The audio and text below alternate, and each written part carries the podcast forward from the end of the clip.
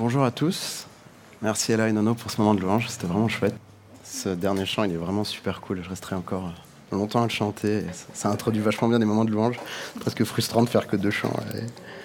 Hop. Eh ben, ça fait plaisir. En tout cas, ça me fait plaisir de vous retrouver, d'être ensemble ici. Bonjour aussi à ceux qui nous suivent suivent sur YouTube euh, live et sur les, plateformes plus tard. Euh, donc, on est toujours dans notre série sur, euh, sur Pierre. Et on a vu il y a deux semaines, c'était Steve qui a, qui a prêché. Et on avait vu les différents exemples. Enfin, l'exemple d'il y a deux semaines, c'était l'exemple du maître. Donc, l'exemple de Jésus, courant d'air dans les notes. L'exemple de Jésus qui avait lavé les, les pieds de ses disciples. Et on avait vu que Pierre était déjà un, que Pierre était déjà un acteur majeur de, cette, euh, de cet épisode, de cette scène. Et aujourd'hui, on va voir euh, un passage euh, un petit peu qui se passe après. Et j'ai mis ce titre-là à mon, message, c'est Jésus ne nous reniera jamais, son amour éprouve le nôtre. Donc vous allez voir un petit peu pourquoi. J'ai choisi de découper le message en trois parties. Et la, la première, c'est une confiance mal placée. On va voir un petit peu pourquoi.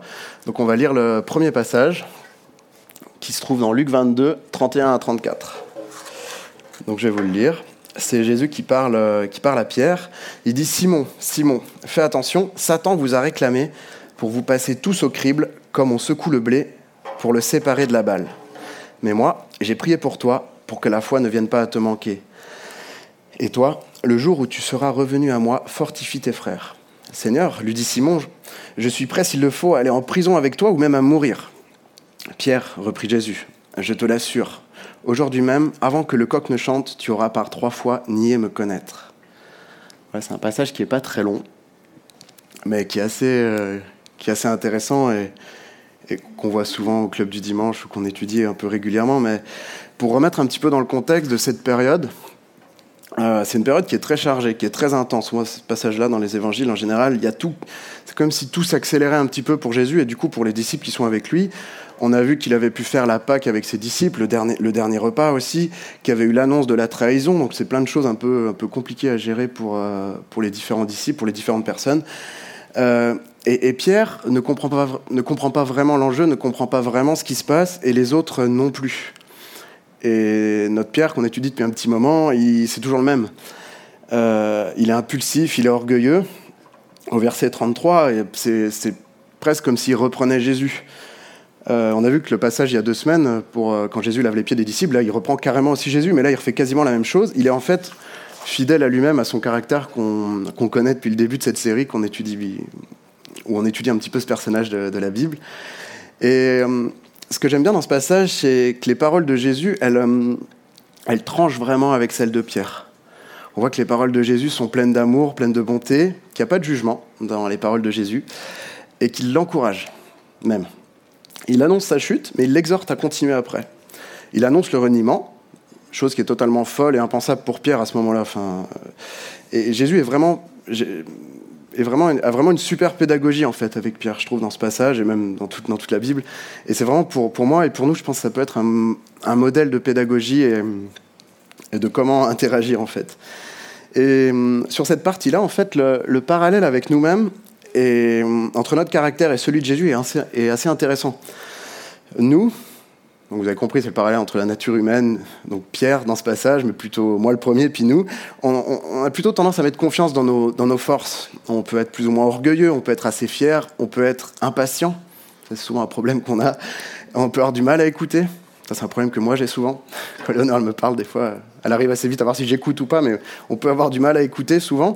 Et on voit à côté de ça que Jésus, lui, dans son caractère, il est doux, il brusque personne, il nous brusque jamais, il est prévenant et il nous juge pas.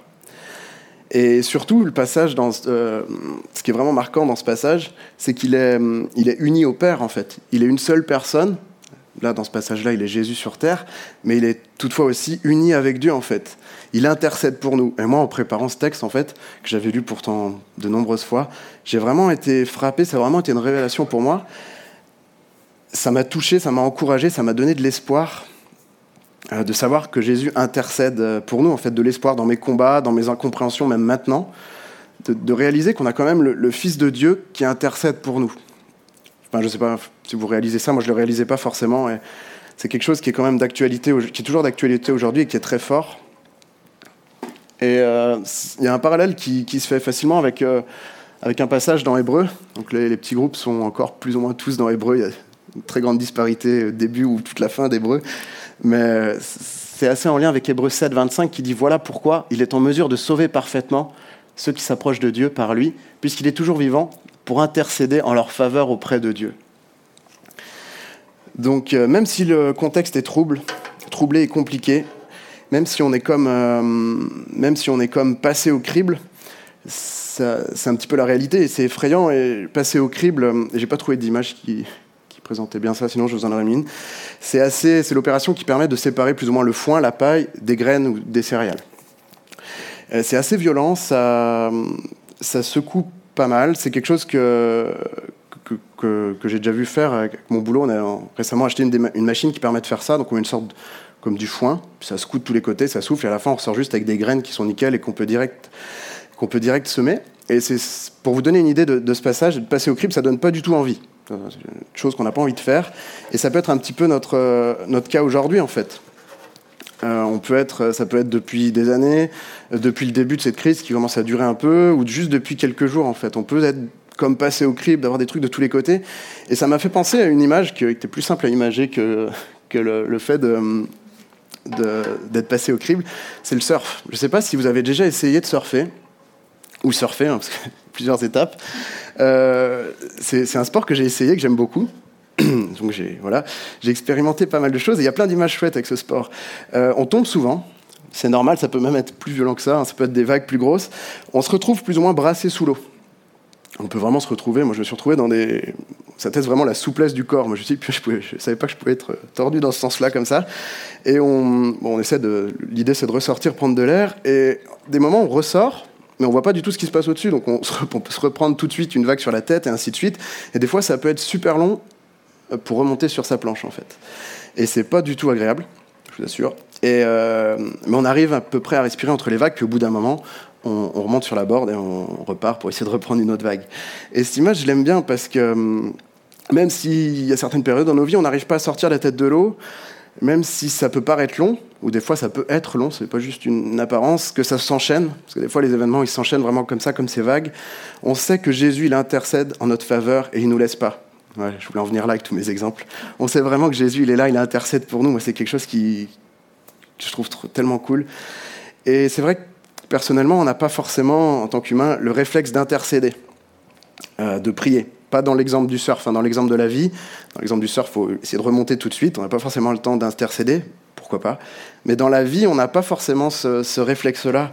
On est plus dans l'action, en tout cas moi je suis plus dans l'action comme Pierre, on a plus tendance à foncer, des fois sans réfléchir ou pas assez, et on peut être amené à le regretter en fait. Et notre confiance, elle n'est pas toujours bien placée. On oublie que Jésus intercède pour nous. Il faut vraiment arriver à placer notre confiance en lui et arriver à, à rester vigilant, car même si on sait qu'il intercède pour nous, on est quand même, on reste des hommes et des femmes, on est quand même euh, fragile et vulnérable au péché. Et, le parallèle aussi par rapport au, fait d'être vulnérable, c'est quelque chose qui est, compliqué aussi, parce que c'est pas forcément euh, bien vu et, quelque chose d'accepté dans notre société, d'accepter cette vulnérabilité en fait. L'idée, c'est du coup de l'accepter pour être encore plus euh, appuyé sur Dieu. Donc voilà, ça c'est ma première partie. Donc l'idée, c'était vraiment de, souvenir qu'une confiance bien placée permet de ne pas renier notre foi dans les moments compliqués. Ma deuxième partie, euh, je l'ai appelée la solitude de l'épreuve et de l'échec. Donc c'est en lien avec le passage qu'on a lu au-dessus. Donc euh, voilà, j'ai tout mis sur le, sur le PowerPoint. Je ne me rendais pas compte si ça serait visible ou pas pour vous. Donc dans tous les cas, je vais lire. La prochaine fois, ça sera peut-être plus découpé, plus gros. euh, il n'avait pas fini de parler quand toute une troupe surgit. À sa tête marchait le nommé Judas, l'un des douze. Il s'approcha de Jésus pour l'embrasser. Euh, mais Jésus lui dit, Judas, c'est par un baiser que tu trahis le Fils de l'homme en voyant ce qui allait se passer, les compagnons de Jésus lui demandèrent Maître, devons-nous frapper avec nos épées? Et immédiatement, l'un d'eux frappa le serviteur du grand prêtre et lui emporta l'oreille droite. On sait dans un autre évangile que c'est Pierre qui fait ça. Ça ne nous étonne pas forcément, mais, mais Jésus les retint en disant Laissez faire même ceci. Puis il toucha l'oreille du blessé et le guérit. Il se tourna ensuite vers les chefs des prêtres, les chefs des gardes du temple et les responsables du peuple qui avaient accompagné cette troupe pour le prendre. Me prenez-vous pour un bandit pour que vous soyez venu avec épée et gourdin? J'étais chaque jour avec vous dans la cour du temple et personne n'a mis la main sur moi. Mais maintenant, c'est votre heure et les ténèbres vont exercer leur pouvoir. Alors, ils se saisirent de lui et le conduisirent dans le palais du grand prêtre. Pierre suivait à distance. Au milieu de la cour, on avait allumé un feu et les gens étaient assis autour. Pierre s'assit au milieu du groupe. Une servante, en le voyant là près du feu, l'observa à la clarté de la flamme et dit En voilà un qui était aussi avec lui. Mais Pierre le nia en disant Mais non, je ne connais pas cet homme. Peu après, quelqu'un d'autre, en apercevant Pierre, l'interpella Toi aussi, tu faisais partie de ces gens. Mais non, déclara Pierre, je n'en suis pas. Environ une heure plus tard, un autre encore soutint avec insistance C'est sûr, cet homme-là était assis avec lui. D'ailleurs, c'est un Galiléen. Mais non, je ne suis pas. Je ne sais pas ce que tu veux dire, s'écria Pierre. Au même instant, alors qu'il était encore en train de parler, le coq se mit à chanter. Le Seigneur se retourna et posa son regard sur Pierre. Alors Pierre se souvint de ce que le Seigneur lui avait dit. Avant que le coq ne chante aujourd'hui, tu m'auras renié trois fois. Il se glissa dehors et se mit à pleurer amèrement. La dernière partie du, texte nous raccroche à celui qu'on a lu juste avant. Et pour essayer de comprendre un petit peu ce qui se passe, se remettre un petit peu dans, dans l'ambiance, dans l'atmosphère de, de, ce moment, on peut comprendre que Pierre a peur, même très peur. Il est totalement dépassé, il comprend pas du tout ce qui se passe. Et je pense qu'à sa place, ça aurait peut-être été un petit peu pareil pour nous. Il essaie jusqu'au bout d'intervenir en, attaquant le, en plus le serviteur qui a, rien demandé. Et il empire juste la situation. Et Jésus, au final, Jésus se laisse faire, se laisse embarquer. Et, Pierre va quand même, on voit dans ce passage que Pierre va suivre de loin la scène. Il ne lâche pas son maître. Il, bon, il les laisse l'embarquer parce qu'il les attaque pas, mais il les suit de loin. Il le lâche pas. Il rentre dans la cour de la maison du grand prêtre et il va s'installer, comme c'est marqué, près d'un feu avec un groupe. L'atmosphère, si on essaie de comprendre un petit peu ce qui se passait, l'atmosphère devait être horrible pour Pierre. Il essaye de rester près de son maître, même, euh, même si c'est à, si à distance. Et on voit qu'une première personne euh, le reconnaît, une servante le reconnaît. Première, premier reniement de Pierre qui dit Non, non, je ne connais pas cet homme. Euh, une autre personne arrive et dit, dit qu'il faisait partie des disciples, le reconnaît encore, et il dit Non, non, je, je n'en suis pas. Donc, ça, c'est les deux premiers reniements de Pierre. Et il y a quelque chose qui m'a frappé dans ce texte que j'avais encore une fois jamais vu avant. Il y a une heure qui se passe entre le deuxième et le troisième reniement.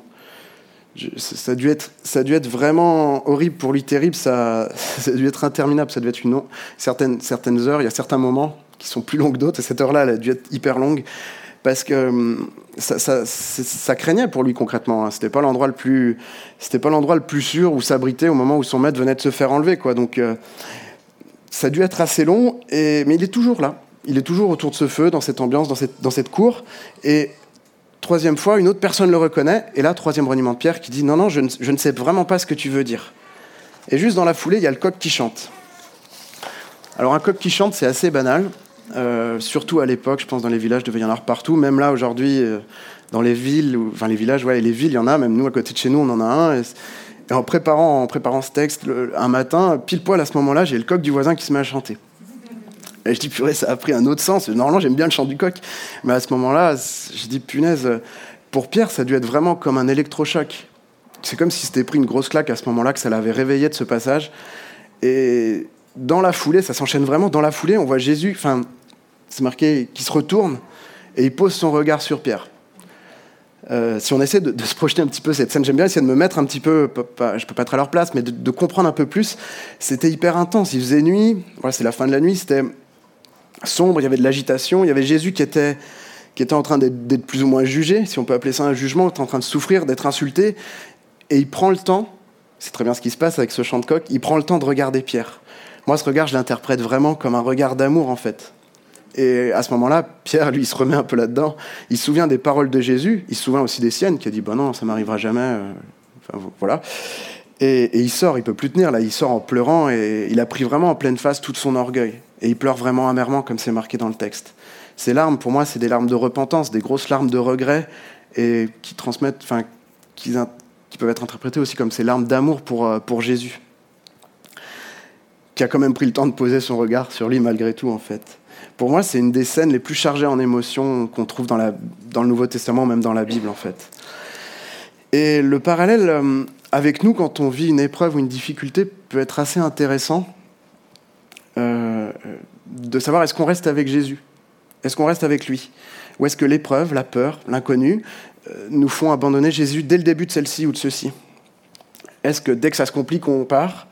Est-ce que la peur gagne sur nous, sur notre foi? Est-ce que c'est trop dur, trop effrayant? On peut aussi se sentir trop démunis, on ne peut rien faire de nous-mêmes aussi dans certains cas. Est-ce que ça, c'est des choses qui, qui nous font fuir en fait? Du coup, on fuit pour pas voir ce qu'on a en face. C'était une de ses options. Il aurait pu se sauver dès le début, comme la plupart l'avaient fait, la solution de facilité. Mais même s'il avait fait ça, même si nous on fait ça dans certaines situations, la situation, le problème, euh, il change pas en fait, il reste le même. Et c'est pas en fuyant une épreuve qu'on peut avancer ou même progresser quoi.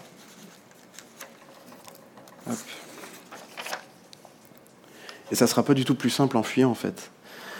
Et si on essaie de voir ce qui se passe si on reste? Parce que Pierre, il est resté. C'est pas forcément l'accent qu'on met sur ce passage, mais moi, c'est ce qui m'est sorti en, étudiant ce, texte. Ok, il a renié trois fois son maître, mais il est quand même resté.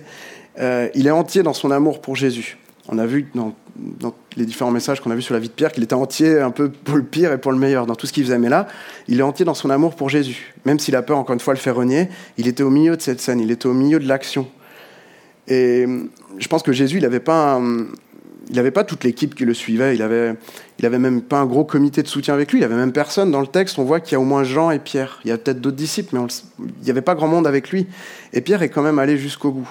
Et même après avoir nié le connaître, il se souvient des paroles qui avaient été dites avant et il va se repentir. Et nous aussi, ça peut être quelque chose qui, peut être applicable à nos vies.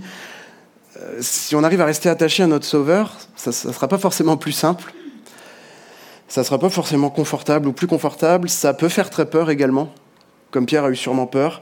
Ça peut être quelquefois désagréable, mais on sait qu'on est au bon endroit. On sait qu'on est avec lui. Et même si on chute, même si on peut chuter, on peut le renier quelquefois, on sera suffisamment près de lui, en fait, près de notre Sauveur, pour voir son regard et savoir que lui, que lui, il ne nous laisse pas, il nous laisse jamais, en fait. Et pouvoir se repentir et encore à nouveau rester à ses côtés pour toute notre vie en fait.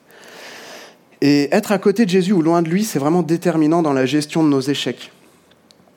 Euh, si on est loin de lui, nos fautes, nos échecs vont encore plus nous éloigner de, lui et de son amour. On a toujours la possibilité de revenir. Hein. Je ne dis pas que c'est terminé, mais on peut toujours quand même revenir. Mais si on reste à côté de lui, on reste au contact de son amour, au plus près de son regard qui est bienveillant, de son pardon, et on peut même apprendre de nos épreuves et de nos erreurs on grandit en fait concrètement et on grandit avec lui. Et euh, cette épreuve et cet échec dans la vie de Pierre lui ont appris vraiment beaucoup de choses et nous apprennent encore beaucoup de choses aujourd'hui. Ce qui nous amène à la troisième partie. Donc la troisième partie, j'ai appelé ça l'amour qui cherche l'amour. Et pour nous remettre un petit peu dans le passage, dans l'histoire, il y a du temps qui passe. Jésus est condamné, je résume vachement, hein, est condamné, il est crucifié dans d'atroces souffrances. Il ressuscite trois jours plus tard. Et de ce qu'on voit dans les paroles, les disciples étaient plus ou moins tous retournés à leur ancien métier, en fait. Euh, Pierre a repris la pêche, parce qu'il était pêcheur professionnel, bah donc euh, voilà, il a plus son maître, il retourne faire ça, il emmène certains de ses collègues disciples qui étaient aussi pêcheurs avec lui.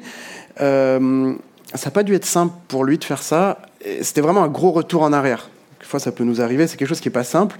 Et là on voit dans, dans le passage qu'on va lire après, juste avant, ils ont une nuit de pêche, donc euh, c'est très long, très physique. Ils n'ont rien pris du tout de toute la nuit. Et donc au matin, ils aperçoivent quelqu'un sur le rivage qui leur demande si la pêche a été bonne, s'ils ont pris des trucs. Ils leur disent, euh, ils disent à la personne non, on n'a rien pris. La personne qui est sur le rivage leur dit de jeter le filet à droite de la barque. Chose qu'ils font. Et le filet est à ce moment-là plein à craquer et même impossible à remonter sur la barque. Ça arrive à d'autres moments dans, les évangiles. À ce moment-là, euh, d'autres disciples sur la barque reconnaissent que c'est Jésus. À l'instant où Pierre, il est au courant qu'il y a Jésus à quelques centaines de mètres de lui, il va plus ou moins se rhabiller, il saute à l'eau pour le rejoindre, il réfléchit pas du tout, il nage vers Jésus, comme une centaine de mètres après une nuit de pêche, il fait ça sans problème pour aller rejoindre Jésus. Au passage, il laisse tous ses collègues se débrouiller avec un filet qui est beaucoup trop lourd pour être monté sur un bateau, mais c'est plus du tout son problème en fait. Et on arrive à terre où il y a Jésus qui les attend avec un feu, avec avec du poisson et du pain. C'est un peu, pour moi, c'est un peu surréaliste ce passage parce qu'il est là, il les attend. Et Pierre se retrouve enfin avec son maître, se retrouve à nouveau réuni en fait avec son maître. Ça a dû vraiment être fou pour les disciples, surtout pour Pierre. Il a vraiment sauté, plongé, nagé vers Jésus. je l'imagine vraiment faire ça de toutes ses forces, comme s'il allait vers, le pardon, vers, son pardon, vers son amour. Et cette scène est, est aussi vraiment chargée en émotions. Pierre était retourné à la case départ, il était reparti à son travail d'origine. Ça a dû être, comme j'ai dit, très dur pour lui. Il était perdu, il avait besoin d'aide, il avait besoin d'amour, il avait besoin d'être rassuré. Et on va voir ce que Jésus lui a dit en fait. C'est là on arrive à notre passage.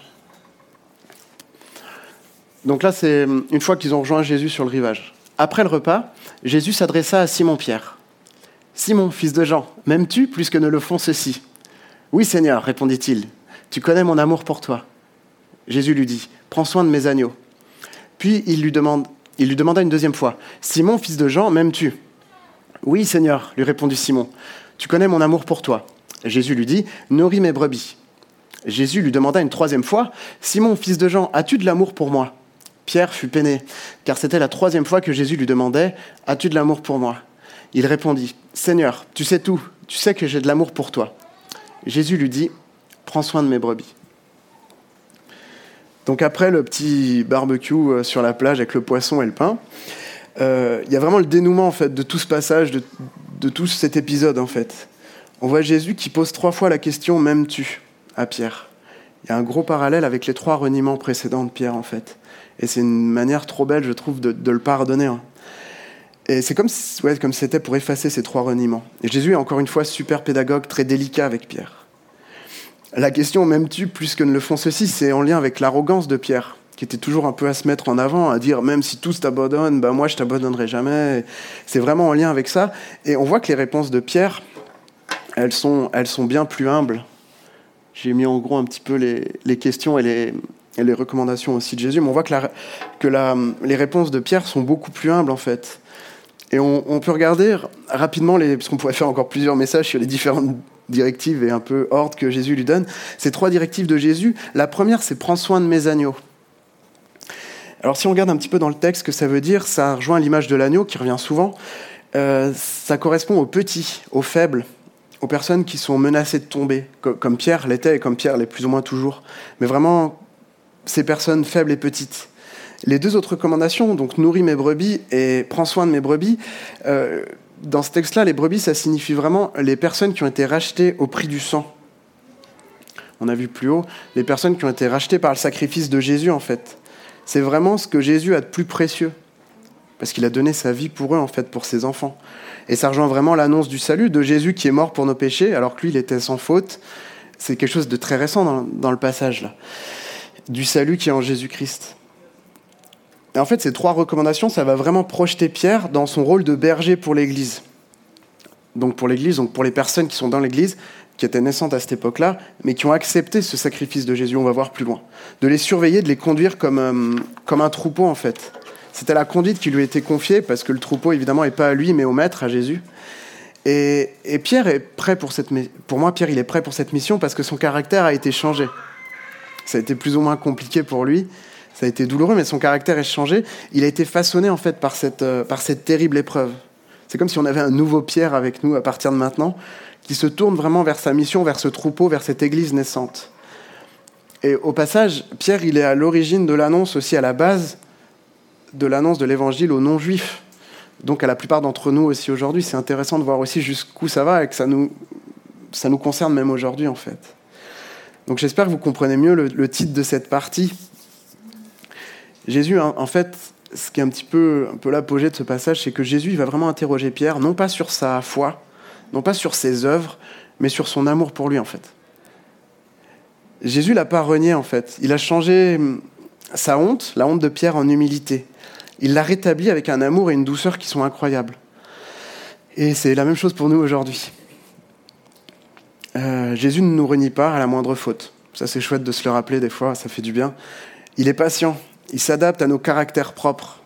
Il s'est adapté au très gros caractère de Pierre, mais il le fait pour les nôtres aussi, pour chacun d'entre nous. Et il agit parfaitement avec chacun de nous. Il fait vraiment du sur-mesure pour chacun de nous, chacun de nos caractères. Et il a vraiment du, il a vraiment du boulot. c'est vraiment le berger, je l'ai appelé le, berger ultime, si on prend encore les comparaisons avec, avec, avec les bergers, avec le berger. Et, son amour est incroyable et recherche le nôtre par contre, on est toujours libre de, l'aimer ou pas. Il nous force pas, il nous forcera jamais, ça, ça changera pas. On est libre de croire en son amour et, de l'accepter. Et pour conclure ce message, on a, hum, on a plusieurs choix en fait. De garder notre confiance et notre assurance en nous-mêmes, c'est une possibilité. Euh, on peut avoir aussi différentes réactions aux épreuves et aux échecs, on a vu ça aussi. Mais on peut aussi rentrer un petit peu dans cet héritage de la mission qui a été confiée à Pierre aussi, dans ce qu'on fait à travers l'Église ou à travers l'aide et le soutien qu'on peut apporter à d'autres personnes. On peut être aussi au bénéfice de ce salut parce qu'il est pour nous aujourd'hui. On l'accepte ou on l'accepte pas. Et hum, pour terminer, moi vraiment cette histoire de Pierre, en tout cas ce passage-là, nous aide vraiment à comprendre l'Évangile, la rend vraiment accessible pour moi et la rend accessible à des femmes et à des hommes qui ont chacun leur caractère, à chacun de nous, à, l'Église du Rivage aujourd'hui. Et je voudrais juste terminer sur une question, à savoir comment est ton, comment est ton amour pour lui, comment est votre amour pour lui aujourd'hui? Et je voulais juste avec cette question, et en tout cas merci beaucoup de m'avoir écouté.